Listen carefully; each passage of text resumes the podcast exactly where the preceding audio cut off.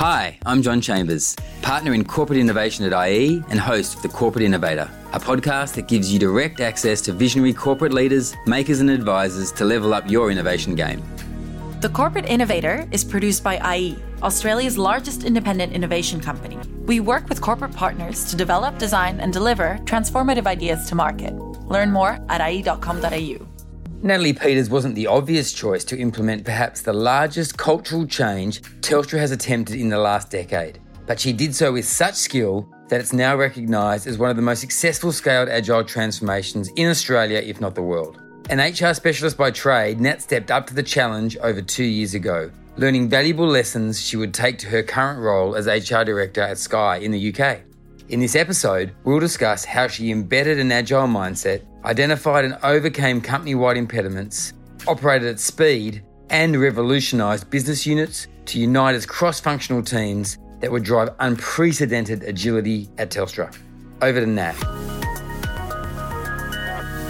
So, welcome to the Corporate Innovator, and we're here today with the wonderful Nat Peters, who is fresh from leading the massive agile transformation at Telstra, which is one of the, the leading transformations that we all know about in the market. So, we're really excited to have you with us here today, Nat. Thanks, John. It's great to be here. And we're really interested to start really pressing into what is it that helps a company on this huge shift that you make towards agile and how you make those kind of decisions. But before we get into that, I'd love to hear a little bit more about you. Tell us a little bit about your career and what do you think those experiences were that really positioned you to be able to lead this kind of transformation? Well, that's a great question to start. I think that I'm probably the least traditional person that you'd expect to run an agile transformation at a place like Telstra. So, my career has spanned about 20 years, but always in HR roles. So, I've worked in a number of different industries and countries, and I was always a disruptive HR person. I was not ever thinking about HR in a traditional way. So I was always thinking about how to disrupt it and how to do the practice of human and human behaviour and human resources in a different way in organisations. And I think it was pretty bold of Telstra to pick me to actually help lead this part of the transformation that we were doing in the organisation because it probably speaks to we saw this as a huge opportunity to change the culture of our organisation.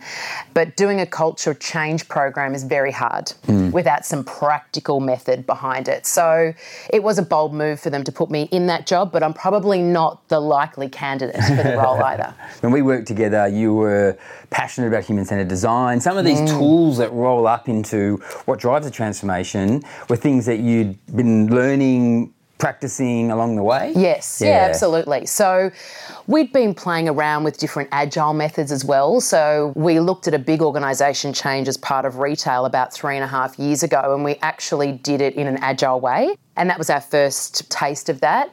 We set up customer centred design and human centred design practices within Telstra. So I'd always been around these methods. I've spent 10 years at GE. So all of that had been part of what, how I'd worked, but it hadn't really been anything that I'd led as far as a transformation in an organisation before. Yeah. and what was amazing to watch was you um, were able to take what was an idea and turn it into this incredible company wide shift and it just sort of started to snowball from what I could see over time. Mm. How did it start? I'd love to know how did it start, where did it begin, and how did that snowball start to build? Yeah, so I think this is a great question, right? Because I can imagine a number of people in jobs like this in companies think, where do you start? Or they've already started somewhere and questioning if that was right. That certainly was my experience. And if you're an organisation, you think, how do you, you know, eat this whole elephant? And I think where we started was we certainly went about trying to focus on the mindsets of the people who were going to be enabling the change of the organisation. And we started with something really practical, which was our impediments as a company. So, not the stuff that's safe to talk about, like, oh, we're a bit hierarchical and oh, we, we default to process and all of these, you know, safe things. We actually started surfacing the real impediments like fear, and consequences or perceived consequence of making a mistake and perfection in our culture and the blame of senior leaders, but the actual nature of what that blame did in the organisation when everyone's blaming the top for everything all the time and, and the top blaming, you know, the rest of the organisation and what that does. So we surfaced these real impediments and we had the leaders focus on those. And I think that was a pretty profound way to start, very risky as the first thing that you do in the job, but also just gave the tone of if we're going to change this place, we have to be real about what's going on. And actually, those impediments and the conversation around those has helped navigate the whole transformation around Agile because we go back to them all the time and say, how are we improving those impediments or removing them or how are we making it better? And I think that was a great place to start. Absolutely. And if I remember, that was an exec conference, like the whole executive team, the top 200 people in the company together, first time, first taste of Agile, yes. we're running the day in a different way. Is that how it went down? Yeah. um, it ended with the fire brigade arriving, and I'll explain how that happened. But I did have a bold ambition, and I knew I had a finite time. So if I was going to change and I was going to be successful, I said to Alex, my boss who put me into the job, I said to her, if I haven't changed this place in two years, then you should tell me to leave because I haven't done my role. But if I've done it well, then I should be able to move on and feel proud of that in two years. But two years was my time to change the company. And so yeah, everything I did had to be bold. And that first day was my mindset on that was we'll focus on the impediments. We'll get the leaders who create or enable these impediments in the room to focus on them and solve them. But we'll do that by throwing them in the method. And as soon as they can experience the method, they will attach themselves to what it can do. Equally, we'll be able to see who are the ones that won't be able to make the shift. And that becomes very obvious in an environment like that. We ended the day with employees coming in, giving us feedback and voting on the best solutions that the leaders came up to with the impediments in, in terms of solving or removing them and I did want a smoke machine, and I did get a smoke machine, but I set off the fire. so it ended the way actually I, I, loved the ending. I thought it was awesome that the uh, fire brigade arrived. But yeah, it was certainly a very intense 12 hour day of really rapidly solving those impediments, a number of different sprints. We put constraints over each of the sprint cycles so that they knew that they were operating within something real. And still, people talk about that day yeah. and they talk about what it did in terms of energising the organisation around the change, but also what I describe as shaking their brains in a beautiful, caring way, but it started to shake them a little bit. It's actually a metaphor, isn't it? You've lit a fire and you needed someone that's to come true. and douse the flames because it was probably, whoa! That is so true. Yeah. And that's a, actually a great point because when you ignite the fire in an organisation, you have to be able to manage that and fire creates energy and that energy needs to be managed and if you don't have the tenacity and i guess the fortitude to manage that then it can extinguish really quickly and you've lost your chance it's sort of like you say to people there's hope and we're going to change and if you can't fulfill the promise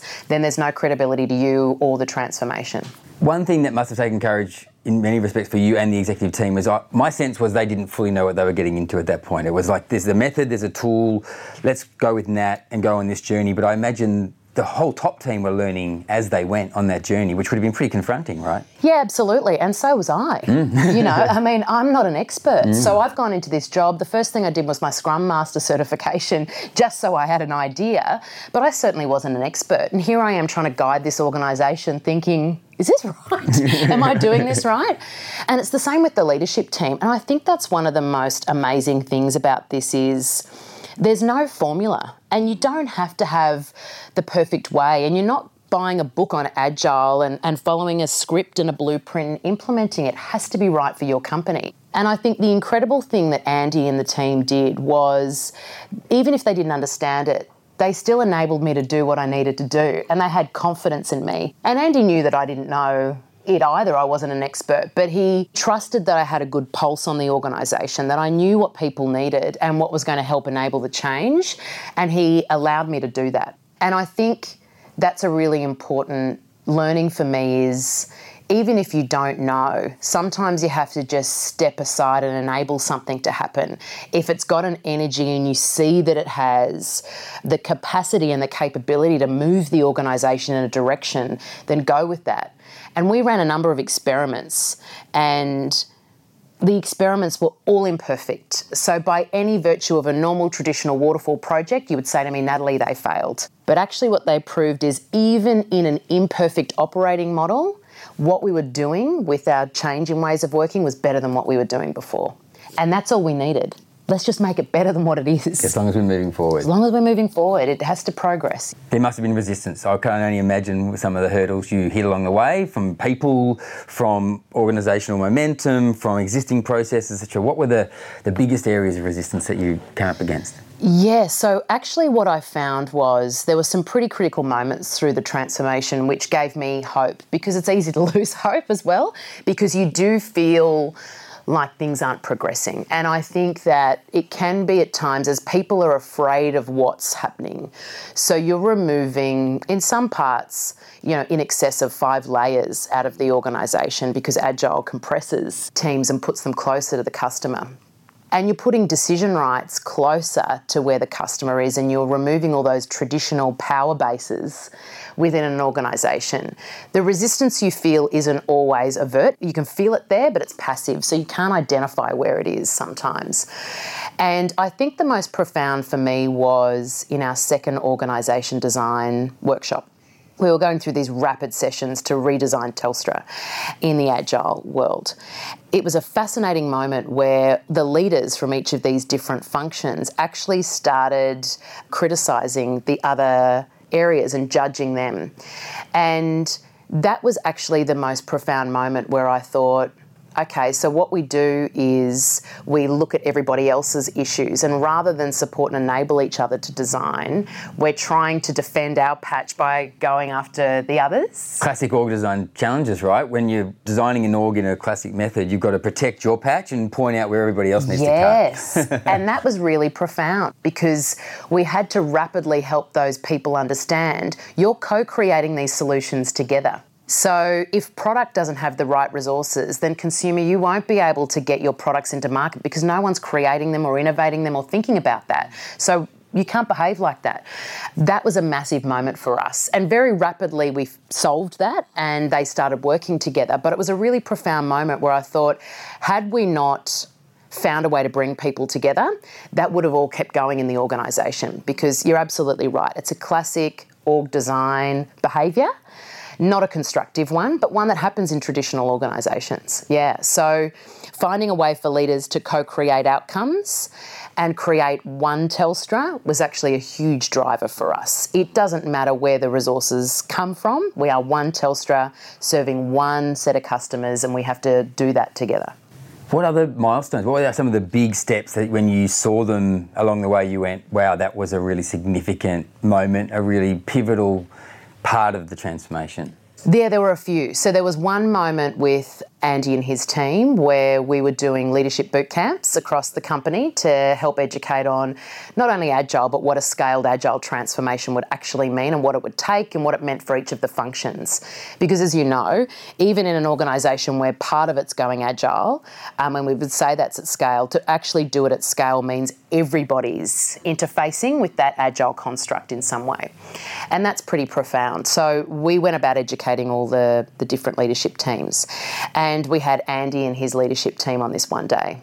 And to your point earlier, I think there were varying degrees of really understanding what the agile transformation meant and what it was going to do for the organisation. And, and I knew that was a critical session. I knew this boot camp would either say, yes, we're going to go, we're fully going, and we're doing this scaled transformation, or let's just keep focusing on the cultural elements and we won't go, we'll, we'll delay. And bearing in mind, there was a lot going on in the company. So we're trying to drive this massive strategy. So I remember going through the session, we had a few hours together, and just seeing the way that they connected with the content. They could see the experiments, the front runner teams that we'd experimented with, and the results, even imperfect, were still better. They could see the efficiency that we'd get out of the workforce in a different way. They saw the benefit of looking at individuals by capability and working out how to deploy those capabilities to your highest priority work. They could actually see a simplified Telstra, which we couldn't really see before. And that was a profound moment where at the end of that meeting, they all basically unanimously said, let's go. and let's go now. So we were going to delay, but let's go now. Let's do it larger than we thought and faster than we thought. And that was a pretty profound moment because we hadn't had that clarity or alignment before. The next moment was actually during these organisation design workshops, and they weren't traditional in any way. So we were focusing on what are the priorities, what are the missions, and that was a great reference for us or a term for us to use in our company because people want to connect to a purpose. And when you're in a large organisation, it can feel like it's purposeless or you can't see how your work helps to contribute to the purpose. And in those sessions, we were actually able to define here's the strategy, here's the priority, here's the mission that your team's going to deliver, and here's how your capability is really important in driving that mission. And that for me was a beautiful moment because people found a connection to a purpose that maybe hadn't been there as clearly before. And that was a very cool, actually unexpected benefit, I think, out of this was giving people that that connection to a purpose. And then the next moment was actually seeing and we redesigned our organisation with Lego, which sounds silly and trivial, but there was no way I was going to have an org chart in any of our org design sessions. So we focused on each of these Lego people mapped to a capability that we needed in Telstra in order to get the work done. And seeing leaders in that session who, as we spoke about before, would hold on to their patch and protect their resources fiercely, actually handing those Lego pieces over to other parts of Telstra and swapping and negotiating the resources they needed to build a cross functional team, that was a very cool moment. Wow. I didn't think I'd ever see that. that um, and they did it in a way that was, you know, we got them to a point where they were voluntarily actually negotiating with one another. That was incredibly cool. The next pivotal moment was actually seeing the teams launch. So it actually felt like the time when, you know, I've had two children. So it felt like that moment where you've just delivered the baby and you can take a breath. And that's exactly what this felt like. As soon as my first team was launched, I thought, oh, I could just cry it's done and they're on their way and they had beautiful momentum then there was my job actually probably didn't need to be there anymore because those teams launched and i think that was really incredible to see with any successful change, there has to be a burning ambition or a burning platform. Yeah. And you talked about purpose and how the missions drive towards purpose. How was it framed up in this case? What was that burning platform or, or burning ambition that all of this was aligning to and driving for? Our burning platform as an organisation is very clear and it's all been reported in the market. So, obviously, we were facing huge pressure in the competitive landscape. We had pricing pressure, we had the NBN pressure. You know, there was huge challenges facing Telstra and very real bottom line challenges that meant the survival for us as an organisation was, fa- you know, it was actually facing us head on. And whether we could navigate that context and actually thrive as a result was a real question for us and a challenge. So, Agile was always, or ways of working was part of our strategy. We knew we had to change the way we work. However, another challenge was being faced by the Agile and ways of working team which was we're very busy with all this other stuff we're doing in the strategy. So we're busy rationalising our products, digitising our platforms for customers and employees, setting up an infrastructure business, driving productivity. You know, we were making significant labour reductions or headcount reductions in the organisation, which is really, really hard and very emotional for the leaders and the company and very draining to keep sustaining in addition to everything else you're trying to do in a rapid period of time. So the other burning platform, I guess, that we were facing was how big is ways of working and do we need to do it because we're so busy with everything else? This is just another distraction. So, for a passionate person like me, seeing the opportunity, it was just crazy. I was saying, but can't you see this is going to give you energy? This is going to build engagement and commitment.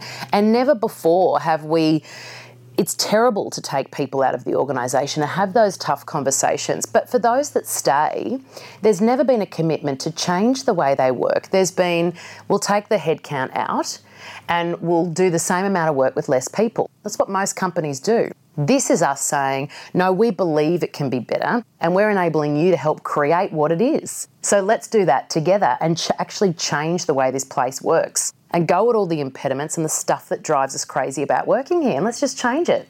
So I could see it so clearly, and I guess it was challenging that I felt that people couldn't see it as clearly as I could. It could have been a burning platform. I chose for it to become a burning ambition.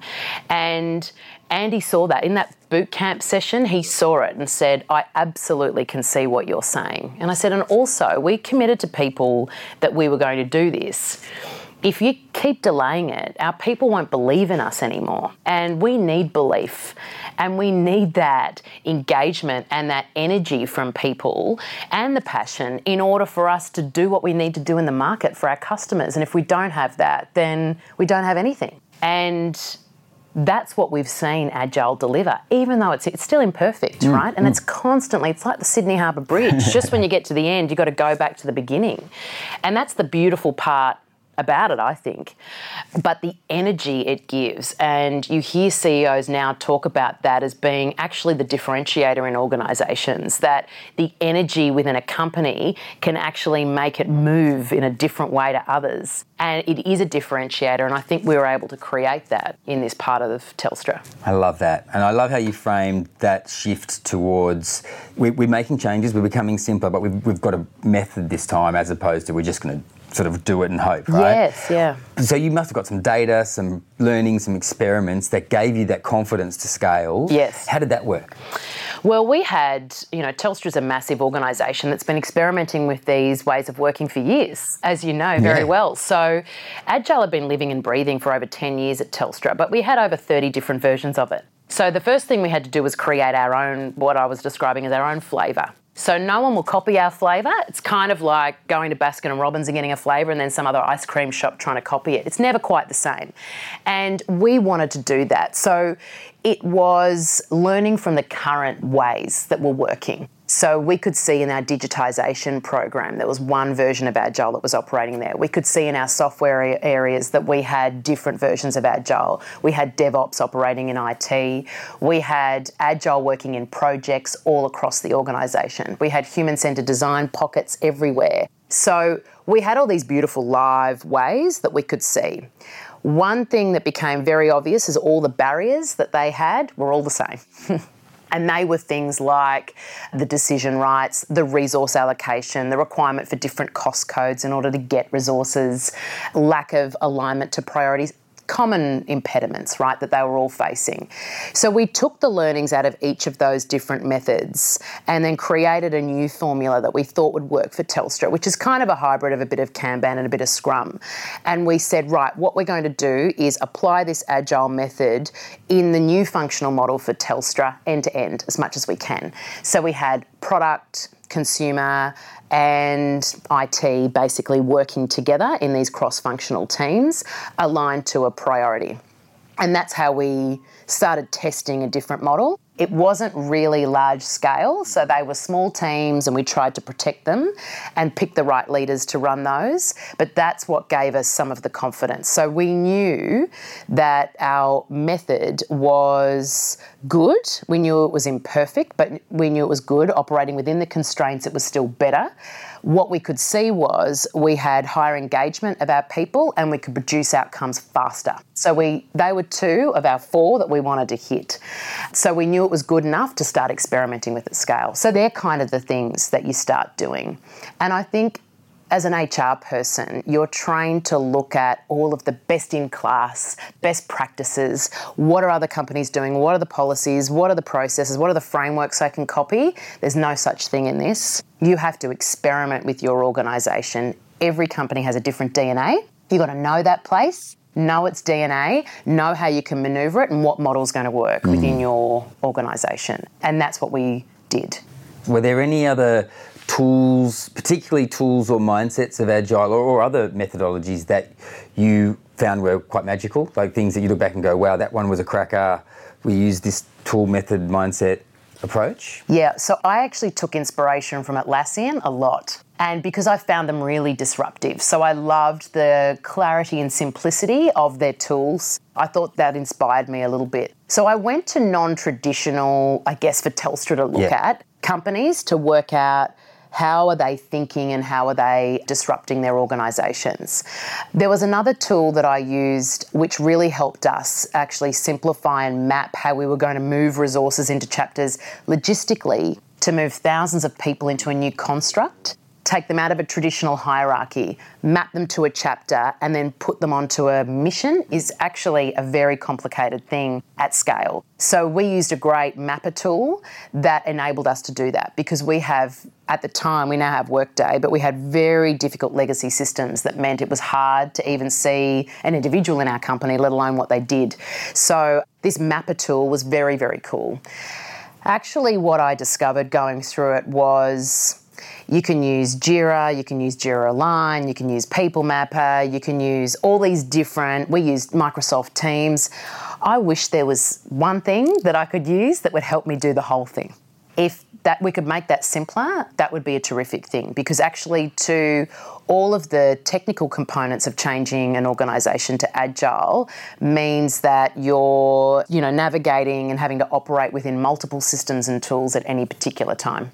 So there wasn't anything that I thought was particularly magic that solved it. I think that was actually the challenge was we kept trying to look for something that was going to make it easier and and that wasn't always there. There you go. Collaboration engineers, uh, collaboration companies, there's your market opportunity. Yeah, Ad- I would see. Facilitating agile at scale, yeah. Definitely. Mm. And all of the elements. So the organisation design elements, how you do all of that mapping, mapping interactions. I mean, we had a tool to do that. That was fascinating because it shows the dysfunction in your org design how many interactions happen within a team, a team within a function, a function within a um, organisation was significant, and leaders loved looking at that mm. because it showed them where the opportunities were. But also, agile maturity, so how you pulse the engagement, how you do that really regularly, how teams can share knowledge and information really rapidly. Again, there were a number of different tools, but there wasn't anything that collectively gave us the ability to do that. And then a more simple way to capture the agile work. So we have Jira and Jira Align, and you can use Trello and all these different tools. How you do a retrospective, how you do a stand up you're constantly using all of these different applications, but one way where everyone can share and all that knowledge is retained in the company would be a very cool application to create. A question more for the purists. Can you outline, do the 60 second version of the actual agile structures you use, squads, teams, missions, mm-hmm. chapters, mm-hmm. guilds? Yes, because our language is a bit different. As you know, people talk about tribes and squads all the time. We, we had a very deliberate conversation about this very early on because we had that language living in our organisation and it never sat terribly comfortably with me for cultural reasons. Congratulations for that, very important. Yeah, so I didn't always feel comfortable and we actually went and consulted with some indigenous australian elders and we had actually some confirmation come back to say yes we find that language offensive so we decided right we're not, we won't use that at all across telstra and actually i think in new zealand when Spark went about their change, they had a similar challenge. So I think there is we've, an. We've op- done the same here, absolutely. The local orangery, we've consulted, and it's, it's just not respectful. Yes, yeah. yeah. So it's better for us to talk about groups and teams. Easy. And it's language we already use. I think that's one thing I'll just say around agile is it seems scary and like it's a whole new language to learn and that can turn people off or make them afraid of it. I think you can turn any, any of the language into something really easy and practical that people can understand. So the more you can make it current language, I think the better it is for people to understand and adapt to it. That's just my learning out of going through this. So, yes, we have in Telstra now, we don't have business units, we have functions. So, product and technology is a function, not a business unit. And within that function, we have a group. And a group is made up of 150 people. So, it might be 10 to 15 teams, depending on the size of it.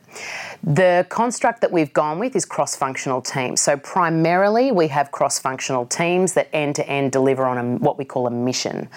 And those missions map to epics, essentially. That's how we map the work. So, we've changed the operating model around Telstra. So, we have quarterly business review or a QBR now, where the CEO and the leadership team come and give the priorities to us as an organisation every quarter, and each of the groups then come together along with the chapters to work out what missions are going to be delivered and the resources to deliver on those.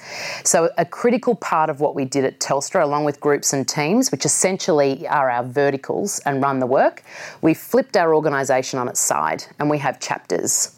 And that was really important for us because it gave us the opportunity to more critically define the capabilities that were going to differentiate Telstra, but also that we needed to deliver work. And it meant that no one holds all of the power in inverted commas. So we now have this beautiful collaboration between the group owners and the chapter leads to work out what's the work and who are the resources and the money to get that work done. And that means you've got this codependent nature of how work gets done and it enables greater collaboration for the organisation. So that, that's essentially our construct. One of the things we notice with our clients in in agile, for particularly in software development, is that at times the strategic layer can be challenging. We can set off on a particular pathway down, down a particular set of epics, but then to be able to lift that up to what is the longer term roadmap and strategy and ensuring we're on the right pathway, it sometimes can be challenging. Over time, as this scales, you talked about that the quarter of the QBR. Yeah. Were you seeing any challenges with getting to the the longer term strategy and making sure that's aligned as opposed to that quarterly rhythm? Yeah, that's a really good point. And one thing that we actually identified pretty quickly with putting QBR in, all of a sudden people get very short term focused, and you've got to be able to communicate actually, we're going about a longer term ambition here and making sure that clarity really is there for teams. So there's a couple of things, and we're still learning as an organisation, so this is all pretty new to us as well. But we've always had a pretty good way of defining the strategy and making sure that that's very clear for us. So the starting point for us is ensuring that the board, along with the CEO and the leadership team, really have defined what that longer term roadmap is, and that's very clear for us at Telstra. T22, I mean, people can debate whether that's a strategy or a plan, but still gave us a focus, right, into the into the long term. And so, in some ways, that then forges, okay, this is the roadmap, this is the direction that we're going in. The other thing we did from, um, I guess, a long term perspective was we redefined our purpose through this process, actually, and said, so what is our purpose for being and why do we exist? And I think your long term strategy and your purpose are really, really important to start with so that it can guide you through the work. Then what we do as a result of that is we break the work into then the priorities. So our strategy team help to do that and then that becomes the quarterly prioritization process. I think what's really important is normally that would be a top down exercise in a traditional organisation. The beautiful thing about QBR and having your agile teams is that you've got this gorgeous feedback loop that just keeps coming back. So it becomes, to your earlier point around fear, the transparency you get is so great because you can quickly see, well, here's our long term strategy, here's the work and how we're breaking it down, but here's what the teams are delivering. So, does that align? Doesn't it? Where have we got communication breakdowns? Why isn't this working the way it should? And I think that's what's been wonderful for us is we've been able to identify in a more visible way where have we got some of the gaps. But we also give the teams an opportunity to come back to us and say, we don't think that priority is right, or we think it needs to, a different variation of it needs to happen based on the work we're doing. So I think that's all an incredible ecosystem and one, again, as I said, that we're, you know, we're still learning from. We have a lot of clients in this space, and we, we in our advisory work and implementation work, we often end up in a more hybrid model, um, particularly depending on the, the, size and shape of that burning platform, because mm. it is such a huge transformation. And there's a, well, I'd sort of almost call it staged agile rather than yeah. scaled, in that you find the right parts, you the ones that naturally make sense and align, obviously software engineering and other areas, and then over time build build it up to a full implementation, but do it in a way that's a bit more staged, so to speak, mm. where there isn't a burning platform that you need to do this for, allows that change process to be a little bit less intense, a little bit more orderly, which has been working really well as well. But it's interesting to say, how do you make that decision as yeah. an organisation? How do you know the size of your change imperative and, and what pace to go at? Any thoughts? Great question, and one that I debated regularly through this transformation because you're right, and that's actually how we started. So we were experimenting in pockets and we were enabling agile and at least bringing into one version for Telstra and trying to do it in a more paced way through the company. And My answer to that, I guess, would be it depends on your organisation and what it needs, and also what you're trying to get out of the transformation. So for me, I really knew that Telstra needed something that was bold and disruptive, that was going to jolt the organisation to pay attention and change. I knew I needed that. So I had to be dramatic. Yeah, yeah. It had to be. Because otherwise, this softly, softly, as soon as I Stephen Elop explained this to me actually at the time I interviewed with him for this job. He said, You will have 10 plates spinning, and as soon as you look to the left to get another plate, one will drop, and that is exactly what will happen with Agile. And he was right. You think it's working, and then you look away and they drop it and they go back to old habits when you're doing it in a slower way. And that was the risk at Telstra. I'm not talking about every organisation, that was our company. So it became more and more obvious to me that I had to do something dramatic because there was so much change, it meant that everybody had to enable the change with me and be part of helping to solve it and create the new way. And that was really, really important. And I knew I had their attention span for a very short period of time, so I had to grab it. But that might not be the case in, in other organisations. What I will say is my observation from meeting with many companies now who want to talk about our story and, and seeing how they're doing it is mostly everybody gets to the same sort of point where We've done enough of it. Yeah, we've experimented in technology and projects and in the usual areas. Maybe marketing's experimenting with it, but we actually can't connect the dots end to end. And then people start thinking about customer journeys. Oh, well, let's do customer journeys. I see that quite regularly, and we also had the same thought at Telstra. And that is a great ambition, and I think that's where Telstra will go to. However, it's not how your company's organised, it's not how your systems work, it's not how your processes work. So going to customer journeys might seem like a beautiful evolution from experimenting, but that's actually a really hard step to make in the first go.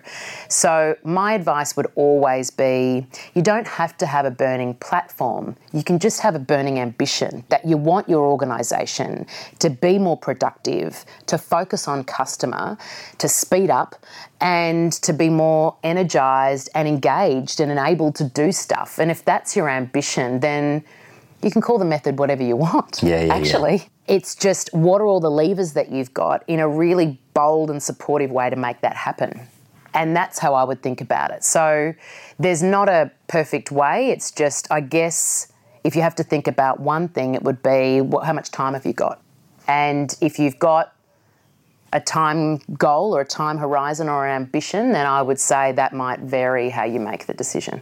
How did you create connective tissue with the exec team, with the board, because we're talking about issues of risk, mm. culture, all the things that a board's passionate about. They must have been very interested in what you were doing. How did you create that connective tissue? Yeah, absolutely. And I think it's a huge thing. You know, you're really at every part. That's why the, the job was really challenging because at every single day and every single stage, I was worried, am I going to break this organisation? Am I breaking something?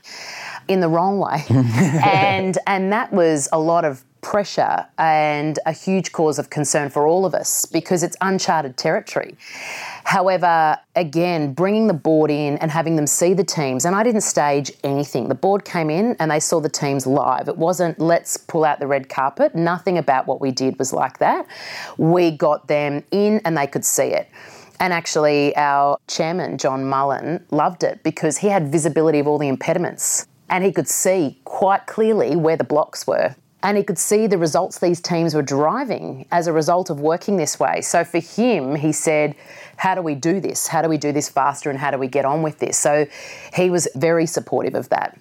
And it was the same with Andy. So the more he went and visited the teams, the more he could see pockets of innovation that he hadn't seen before. And he said, wow, they can actually do business as usual work, but you can also see these pockets of creativity coming through that he hadn't really seen before. And I'm sure was there, but just wasn't visible. So I think that bringing them to the work and for them to see the work is really, really important. It's not PowerPoint packs explaining the rationale. I did very little of that. It was, well, go to the teams and go and see and see what you think. The other thing we did was brought people along. So we ran these showcases really regularly with imperfect agile design, imperfect thinking about how we were going to change stuff. And we showcased it to the entire organisation, let people come in and give us feedback.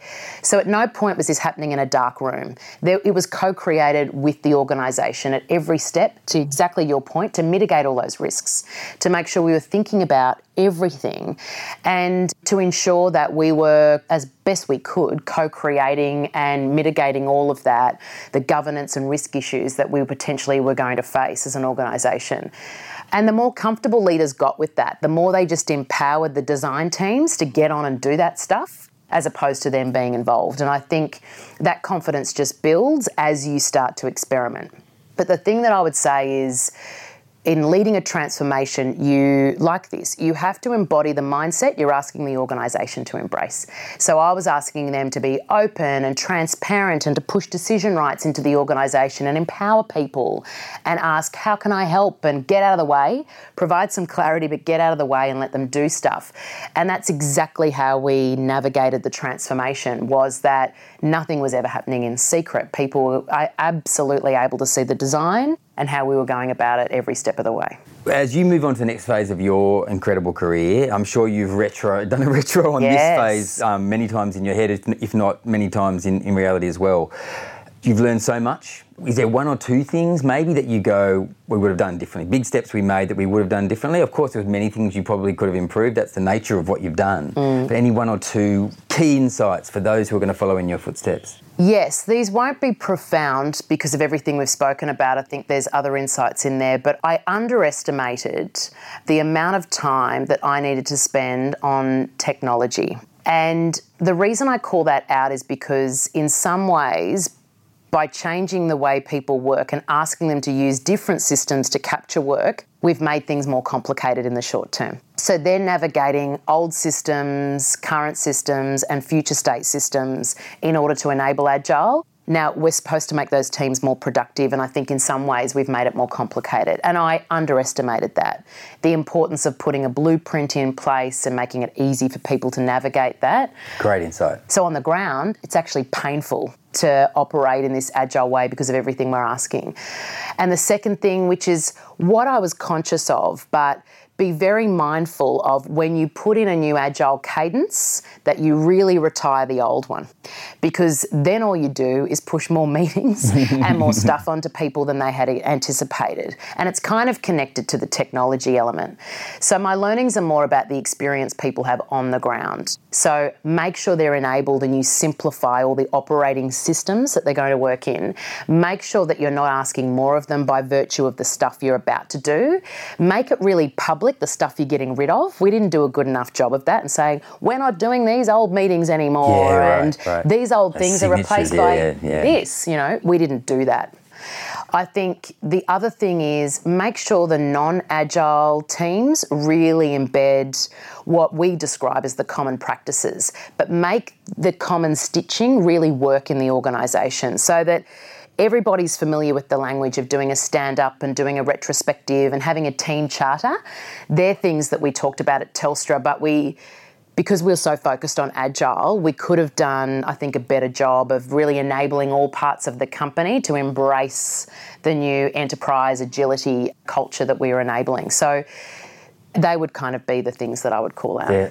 So now you, in this moment where it's been built, it's starting to, and it's about mm. to take off into the whole what Telstra looks like in the future. Mm. If you look out two years, and this is all embedded, it's moved forward. What do you see? What is the fundamentally different output and outcome that Telstra is as a company, I guess, than it was when you started, say, two years ago? Yeah, well, I think my whole ambition for this, just to be really simple, was I was getting so frustrated that the competition would come out and we would be reacting and and sometimes market leading. But in a traditional kind of telco, it can feel, and the incumbent, you feel like you're always sort of, you know, reacting or responding to the market.